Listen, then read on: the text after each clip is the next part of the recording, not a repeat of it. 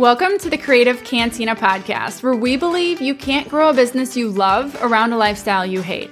I'm your host and business coach, Cassie Schmidt. I spent years missing out on life in my pursuit of arbitrary definitions of success. After a massive wake up call in 2015, my mission became clear. I'm here to help creative entrepreneurs refocus on what truly matters to them and find a way to achieve it sustainably. Running a business doesn't have to be synonymous with burnout, and believe it or not, it is possible to grow your income and impact without giving up everything you love. So, cheers to mixing up new ideas with a splash of strategic action and a little room for you to add your own creative twist. Welcome to the new year, friend. I am so excited to dive into some of these creative business predictions I have for this year.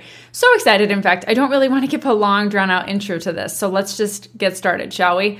Prediction number one businesses with well thought out, intentional client experiences will continue to get ahead, but not just good experiences, personalized ones.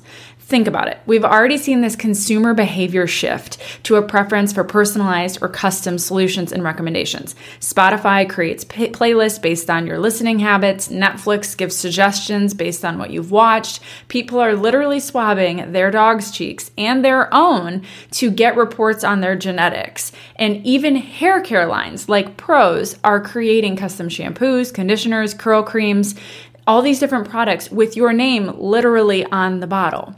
With algorithms, with tech to support this shift, consumers are craving more of these custom crafted experiences. And for your business, you might be thinking, well, I don't know how to do this. This could come through in a few different ways.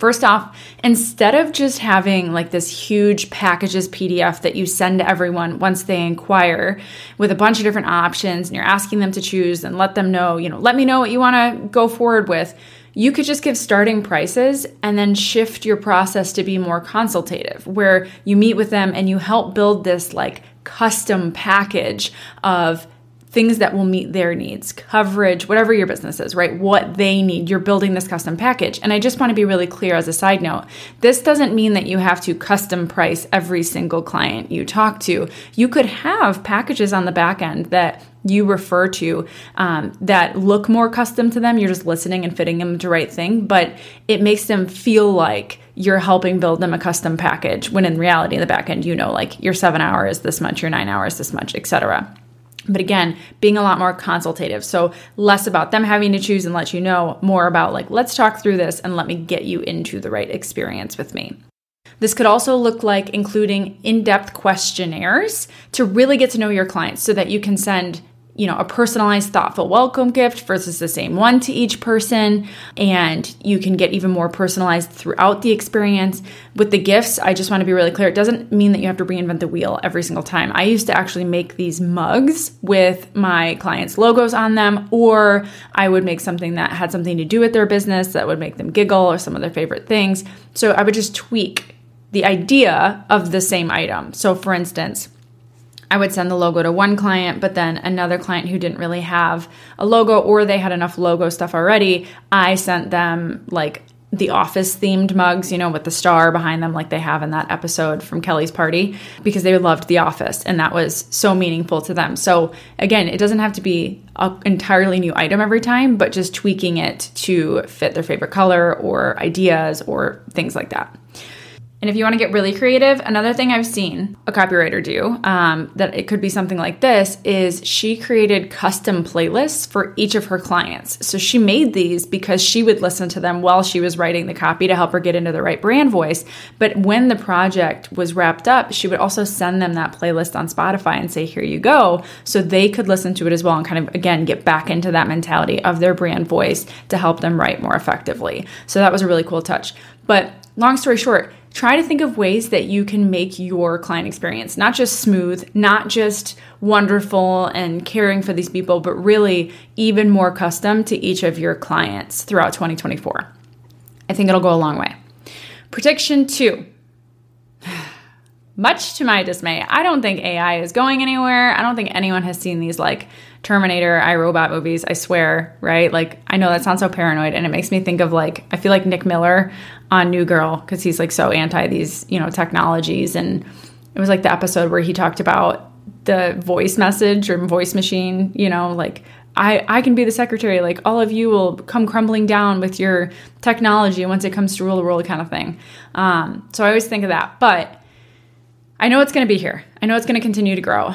That said, I really do think people can tell the difference between something made by a robot and something that feels really authentic. And I think that people are going to start craving more realness. Now, I want to be clear because there are some incredibly accurate and like very hard to tell headshots out there that were created by AI. I think that visually it's very hard to tell the difference, but when we come from like a written standpoint, again, there's just some things that AI can't do. And I think that when I say people are shifting to want more authenticity and realness, we've already seen this a little bit. You know, Instagram in particular used to be really heavy on educational content. And ever since AI came out and content creation got really easy with things like ChatGPT, people are shifting away from wanting that kind of content. It just it was so flooded so quickly because it was so easy to make that people are like, no, I don't really want the info heavy content anymore. I want connection. I want entertainment. We're seeing these things happen,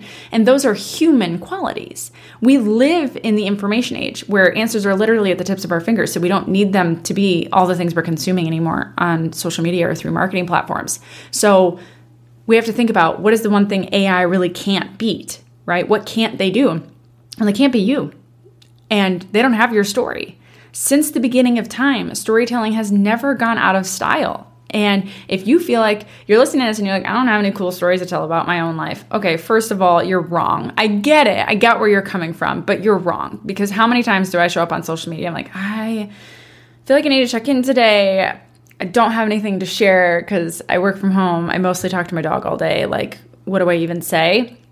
There's always something. There's always something small. It's incredible how invested we can get in someone else's story. Like, for instance, this girl's fiddle leaf fig. Is it gonna make it? Can we find out what's going wrong with it?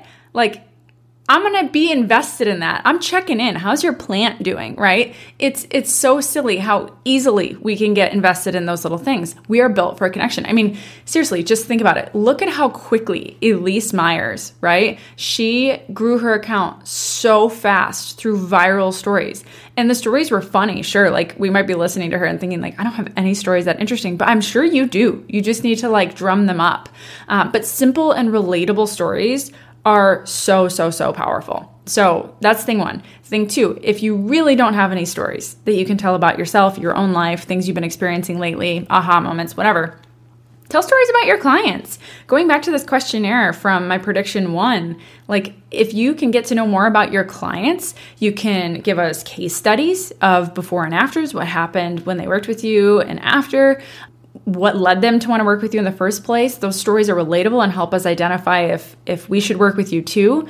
If you work with couples, tell me how they met. I want to hear their story. I want to get invested in their love. I want to hear about their wedding day. I want to hear about their dog. Like, give me those little itty bitty details I can't tell by just looking at your work. You know, but again, tell those behind the scenes stories. And it doesn't even have to be about your client, it could be about the process of working with them. Like, this is based off a true story of one of my very wonderful friends. Did you get lost in a national park because you missed the shuttle and were stuck hiking in the dark back to your car a couple miles? Did that happen to you? Because that's entertaining. Um, did you have to cold DM like 40 people to get this one dream opportunity? Like, we want to hear about it. What happened? How'd it go? Were you scared? I want to know. I just want to become invested in you and your clients like characters in a movie. So share this stuff with us, right? Like it's valuable. That's the stuff that AI can't produce. Prediction three referrals and reviews are going to become increasingly important for a few reasons. One, human behavior tells us there's safety in numbers. It's why people will assume one restaurant is better than the other because there's a long line out the door versus like empty seats.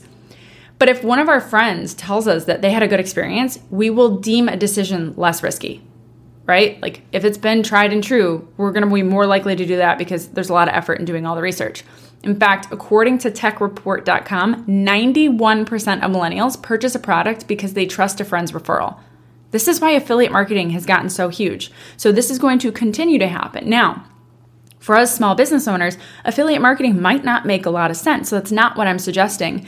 But it is important to create these experiences that make people want to talk about them. It's important to get reviews, it's important to get these referrals. So, the other part of this is that with AI making content creation so easy, like I mentioned before, don't even get me started on how this isn't plagiarism. This drives me nuts. But, anyways, it's getting harder and harder to know if someone is actually knowledgeable about the topic that they share or the thing that they serve um, and the thing that they sell, or if they're just super good at using AI prompts, right? So instead of risking getting duped, I think reviews are going to become super important to consumers. If others had a good experience, we probably will too. And this is why, again, like I said, client experience is going to become so vital, which is why it was my number one prediction. Gone are the days of just taking someone's word for it. According to BrightLocal, 81% of consumers use Google to evaluate local businesses. And on the back end of this, too, as business owners, we know that having good reviews as a business on Google helps prop up our SEO. It helps build our brand credibility and our legitimacy. If we don't have good reviews, Google's like, oh, I don't know if I really trust this business, don't want to show their, your, their search results is high. If you haven't made Google reviews a focus this year or last year or the year before, or you haven't made it a focus in your business ever, I'm really going to highly recommend that you make that a priority in the next month. It's super easy, it's low effort, low hanging fruit, really highly impactful way to grow your business in the coming year. And then lastly, I feel like business owners and consumers are really starting to get burnt out from social media. So it's designed to hook us, right? So we're hooked, but we hate that we're hooked. And I really feel like with more and more data coming out about what it's doing to our mental health and how it's making us all feel, we notice it. We don't need data to tell us that. We are going to see more and more people fighting back. And I think we've already seen this a little bit with businesses pulling back from it, finding other solutions to grow their business, uh, consumers going, I'm setting screen time. Like we all want less time on this app. And so having other places where people can hear about your business or read about how other people experience your business is going to be huge. And really quick, before I move on to my final prediction, I want to passionately speak to you for just one minute.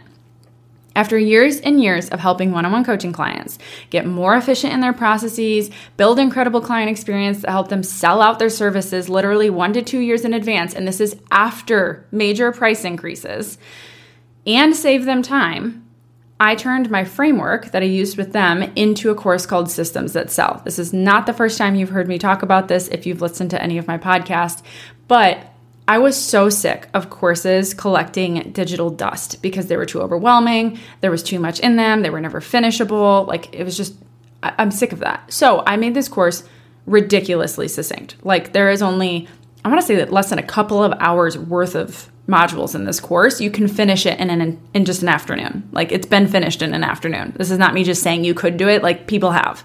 So if you want 2024 to be the year where your clients feel so ridiculously cared for and that your business grows organically because of it, it starts here. This course is so helpful. I like it is the one thing I will passionately stand on like my my hill. This is my hill to die on, right? I know this course is so impactful. It increases confidence in the students that takes it, take it. It helps the processes become so much more efficient that you just have more time to live. Clients feel better about it because there's no questions or confusion throughout the entire thing. Everything's really clear and they feel just again, super taken care of taken care of and it's it's like this high end experience you've been craving, right? That's what you finally produce, but in a way that's really unique to you.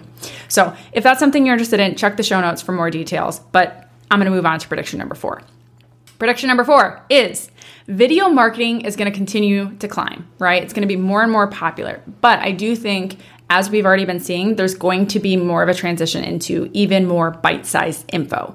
Just a few years ago, you could post a video or a long post and people would read it. And that's still true for some, but to a lesser extent. Some social media experts are literally now saying that the optimal length of a reel is just three to seven seconds. In fact, I've mentioned this before, but in the past 23, 24 years, our attention span has gone down by four seconds, right? It's like that was 33% has gone down, okay? Which is now less than that of a goldfish. And we've already seen engagement changes on content that is shorter or videos with like quick cuts and then the text that you see on the screen that changes as they talk, like it's like one word at a time, or it's highlighting one word at a time because it's keeping your brain engaged by doing that. It feels like reels are going to be following the same progression as children's cartoons, right? Remember how normal paced shows like Franklin and the Bernstein Bears were back in the day. Like it didn't feel super different from life. Like I could watch the TV and then turn and watch something in the room and they would be pretty similar. Now we have CoComelon that's like putting our kids into some sort of addictive, hyper stimulated trance. Well, I think the same thing is happening to adults as they scroll 50 different reels that only last three to seven seconds each, and they don't even realize they've gone through 50 different reels, right? Like we become hyperstimulated, we become more addicted to these things because we want that constant stimulation in our brain, and we're not sure what to even do with ourselves. Like we don't know what to do with our hands. Well, we're just sitting. Like we can't just sit anymore. And so I think we are going to in terms of application, see less and less info on reels themselves and more of them being used as like a hook or an invitation into more information. So either getting someone into the caption, which we've seen like, oh, here's the problem, and check the caption, and then you have to listen to the same audio 47 times, right? Because they want to get your watch rates up. So it's three seconds long, and while you read the whole thing, you've watched it technically 40 times. Anyway, think we'll get more people going to the captions for information. But even more than that, I think we're also starting to see we have different behaviors based on the platform we're on. One of the biggest reasons I wanted to have a podcast is because I hate character limits and I have, you know, sometimes a lot to say when I'm trying to educate someone on something and I don't have the attention span from everyone, right? It's the attention economy. I don't have that when I'm on social media. So I need to get them to my podcast so I can really expand and help make an impact. So I think we'll start to see more of the like lazy consumer behavior where it's like, I don't even want to go to your link in bio anymore. Like, I want a comment link and get the link sent immediately because if you don't, I'm going to forget because you were 47 reels ago now, right? I think everything's going to keep moving in that hyperspeed. Unfortunately, I'm I want to push against it, but I'm one person, right? Um, so anyway, I think that we are going to see these reels start to be used as just again the the hook to get someone to a different platform to a different part of the platform to blogs podcasts etc um, but yeah I, I it's a bummer. I feel like attention span and patience are going hand in hand and i don't love the way it's moving but i think that it's happening and whether we like it or not. And i know that you're probably thinking as you listen to this like oh none of these predictions are revolutionary right? Cool same page, right? I don't think any of these things are things that you couldn't have thought of or haven't have thought about yourself. No matter how much time goes by, here's what I'll say human nature doesn't change all that much. It really doesn't. We compare ourselves to the rest of the pack, we find safety in numbers, we crave connection, and we just want to feel valued at the end of the day. And business is all about people. So if you know people, you know business. Don't overcomplicate it you can get a pretty good idea of what's coming next as long as you're in tune with people. So, that's all I have for you today, but cheers to 2024 and all the challenges and blessings it brings your way.